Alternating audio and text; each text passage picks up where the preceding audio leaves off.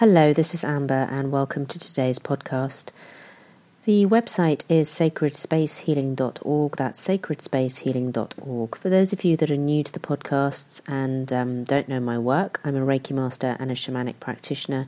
I've been running my own healing practice for over 10 years now, and these podcasts have been running um, pretty much for the same length of time. Um, thank you, first of all, to all of those of you that uh, tune in, send me lovely messages of support. Um, thank you also to those of you that have um, chosen to donate to support the podcasts, everything that I create um, in terms of the YouTube clips and then the podcasts and so on. Uh, all of that is created um, free of charge and it's a donation, really. It's just to get the work out there as um, easily as possible and make it as accessible as possible. But some of you have asked how you can best support the work, and so there is a donation button on the website. If you go to sacredspacehealing.org um, and you follow the drop down menu, you'll find the donation button on the homepage, and you can donate as little or as much as you feel called to. All donations go back into the work and just allows me to create more podcasts and get the work out there. So, thank you for that. So today's podcast is on the theme of gossip. I thought of lots of clever ways that I could entitle this. You know, whether I was going to talk about um, the power of language or the power of words. Um, but that doesn't really seem appropriate because I think the power of language and the power of words is actually a separate subject, as in we create our reality, reality through the words that we use, uh, both the words that we utter and the words that we think about situations, ourselves, and others. But I think gossip is um, it's it's worthy of having its own podcast. You know, it's worthy of having its own label. So um, I, I, work in a few industries. I work in the creative industry, and I also work as a healer. Um, and in the healing industry, as well as in the creative industry, there is a level of um, gossip, if you like, or backbiting that exists. And I think it exists on many different levels. It's far more out there and in your face in the creative industries. You know, people will openly sit over a cup of tea or a glass of wine, or um, you know, uh, at the end of a day or in the middle of a process and talk about other people and their work and things that they've heard about them. And people's personal affairs seem to be something that becomes um, a story that's passed on from one person to the next. And then in spiritual circles, what I found is that it's handled in a way that is about, um, you know, saying that we want to help someone, we want to bring healing into someone's life, or we want to shine a light on them. But ultimately, it's the same thing. We're kind of saying stuff about people that we really shouldn't be saying. So when I mean gossip, I mean we're kind of we are revealing secrets that aren't ours to reveal about a person's life, situation, thoughts, feelings, um, or events, or we're creating stories about people that aren't true, and we're doing this consciously or unconsciously, or we're speculating about someone, we're speculating about who they are, what they enjoy doing, how they live their lives. And again, that speculation doesn't have any veracity, it doesn't live in truth. My issue with gossip is, uh, well, a few, um, a few fold, if you like. The first is that it lowers our vibration. So when we engage in conversations, thoughts, or ideas that are lower than our highest selves, than our most divine self, than our most elevated self, it just lowers our vibration. And so the easiest way to lower our vibration, apart from drugs and alcohol um, or sickness, is through having malicious thoughts about another, whether it's jealousy, anger, resentment competitiveness, um, greed, uh, fear, loathing, uh, lust, you know, any of these kind of lower emotions lower our vibration. And so gossip is often fueled upon these things. You know, we're either talking about someone because we don't like them, or we're envious of them, or fearful of them, or because we're attracted to them, or because um, we have some kind of misconception about them. Because truly, I feel that when we care and respect about, uh, care for someone and respect them, we wouldn't dream of um, spilling their secrets to anyone. We wouldn't dream of doing that because, in some way, we would be betraying our connection to this person. We would be betraying our union with this person and the sacredness of our union. what gossip also does is it reveals what we really think about ourselves. That we either put ourselves at the forefront or at the at the at the center of a way of being, which means that we are the fount of all knowledge, or that we place ourselves above other people, or that our lives are so empty that we have to fill our lives by talking about others. I think what often happens with gossip is that people actually don't know, um, they don't often realize how toxic it really is. I remember having a conversation with uh, someone that I'd been friends with for a while. We're no longer friends, but we'd been we'd been friends for a while, and then it, it, for for a long time, it, it, started to feel as if our paths were just going in different directions, and that that was in some ways sad, but it was also healthy that we were recognizing who we were as individuals and choosing to follow the truth of that recognition.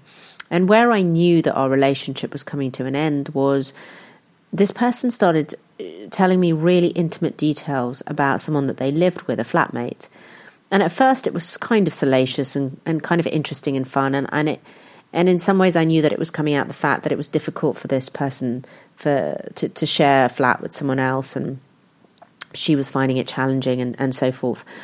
But then at some point in these conversations, she started to reveal some really intimate details about this other person that when I actually replayed the conversations, I thought, well, you know, your flatmates come to you and told you something really intimate about their lives. And I don't think they will have expected that you would then be giving that information to someone else for a cup of tea two, three days later and making a joke out of it or making a comment out of it. And I started to feel very toxic around this kind of conversation, but also just really upset, very unnerved by what was happening. And so in one of these conversations, I turned to this friend and I said, You know, the way you talk about your flatmate, do you do that with me? the stuff that I've told you that's deeply private? Do you tell other people in your life the things that I've told you? And she couldn't make eye contact with me. She looked down and she said, Well, I only ever talk about you to celebrate you. So everything that I say is to celebrate you. But she couldn't make eye contact with me. And I said, Yes, but I've told you some deeply private things that are just about the two, you know, it's about our friendship, it's about our connection. I would be absolutely devastated if I found out that you'd been telling people I don't even know or people that I vaguely know intimate details about my life. That's a betrayal of our friendship. And it and it's something that I wouldn't I wouldn't want to happen. I wouldn't abide by it.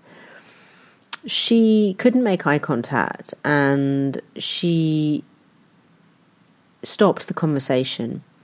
And about five, ten minutes later, she went back to what I'd said and she said, I found it very difficult to hear what you just had to say, but I, I think you're right. I think uh, I've never looked at it that way before, that I'm actually giving away personal information about someone else without their permission. And then a couple of weeks later, we met again, and she apologized and said that she hadn't thought of it in that way and that she was giving away personal information about a lot of people in her life. And a few months after that, we ceased to be friends. And possibly that was because I had made a very strong stand about the fact that I did not want my personal information to be given away to strangers. I was entrusting it to someone that I felt that I had a bond of sisterhood with and someone who wouldn't then be using personal information about my life as a source of gossip to connect with other people. And that's one of the interesting dualities about gossip is that people who gossip often use it as a shortcut to intimacy with others. So if they can give someone a secret about someone else, it creates a shortcut to intimacy. But we're not going to create true intimacy by disregarding the intimacy that we have with another right? Like we're not going to create true intimacy. For example my this this friend of mine was how was she ever going to create true intimacy with anyone when she was betraying the intimacy that we had already created together in our friendship?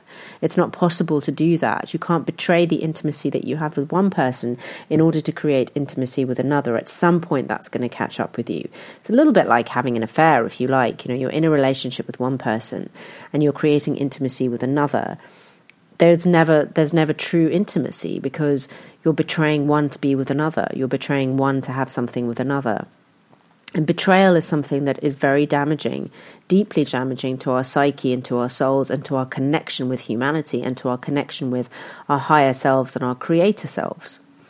So, gossip has this duality that it makes us feel as if we're at the center of something, that we're kind of connecting to people, that we're creating intimate connections with people, but actually it's doing the complete opposite, and that's why it lowers our vibration. I found that being around gossip is something that makes me start to literally feel ill. So I don't read any of the mainstream magazines that are out there. You know, your kind of um, Marie Claire's or Grazia's or Chats or you know any of them.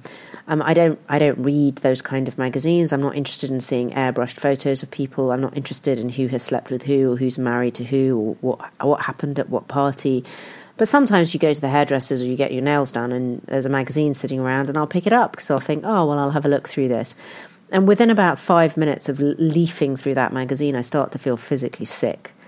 Um, and when I notice that when I come back from these places, my vibration feels very low and I feel very dr- drained and depleted. And like my brain is turned to mush, like there's nothing in my brain there's in, in my psyche and my consciousness that is elevated or that is expansive or that is inspirational or inspiring or that is looking ahead to where I want to be. And so the other thing about gossip is it keeps us very much trapped in the now and in the past because it's not really about looking ahead. And I feel that conversations, and this is where we come into the power of language, you know, when two people come together, three people, four people, five people, more than one person basically, when people come together and they agree on something or they talk about something, effectively we're manifesting it, you know, whether we're doing that willfully or not. Affecting, effectively, we're creating that as a possible reality. Um, and if we're just regurgitating information about someone's past or something that happened six months ago or 10 years ago, we're not creating anything new and not, we're not creating anything that it's worth stepping into. The kind of conversations that are elevating and that make us feel enriched are those that are where we're able to deeply share our fears and our, and our personal desires and our hopes and dreams with another. Those are beautiful connections, but also those conversations that inspire us to where we want to be, to things that we can do. Um, that elevate us, that are the exchange of ideas. And so it's worth looking at the relationships in one's life and asking, well, where do I actually have these different grades of conversation? You know, where am I having these connections where I feel elevated and where am I having these connections where I feel depleted? Now, I think we tend to live in a society that is about gossip. Again, you know, magazines and TV programs and chat shows and social media. I mean, that's all about that, really. So it takes really strong willpower to not become a part of that. But my message to any that feel that they don't want to be a part of that is that there is a strength in that, and that the more that you do that, the more that you place yourself outside any toxic circles, the greater chance you have of aligning with those that are of your ilk, that are of your resonance, of meeting your soul family, of aligning with that soulmate that you're looking for. Because you're never going to find those people and those partnerships and those um, connections in uh, vibrations or situations that are lower than who you are. And so, what it takes is it takes strength of character, strength of well being, and definitely a spiritual practice in order to recognize what is authentically you and what is you just you know going along with something for for a quiet life or going along with something because you want to fit in just because something is the status quo doesn't mean it's the way it's meant to be just because something has been done for decades and decades doesn't mean that it works, doesn't mean that it's healthy for us. There are plenty of things and plenty of ways of being in our society that don't work, that are toxic, that are unhealthy for us. And just because they've continued and no one's ever questioned them or not questioned them enough or there hasn't been enough of a momentum to change them doesn't mean that they're right, doesn't mean that they're for our highest good. And so, for any out there that don't want to be around these conversations, that don't want to be around these ways of being, my message to you is stand strong. Stand in your truth.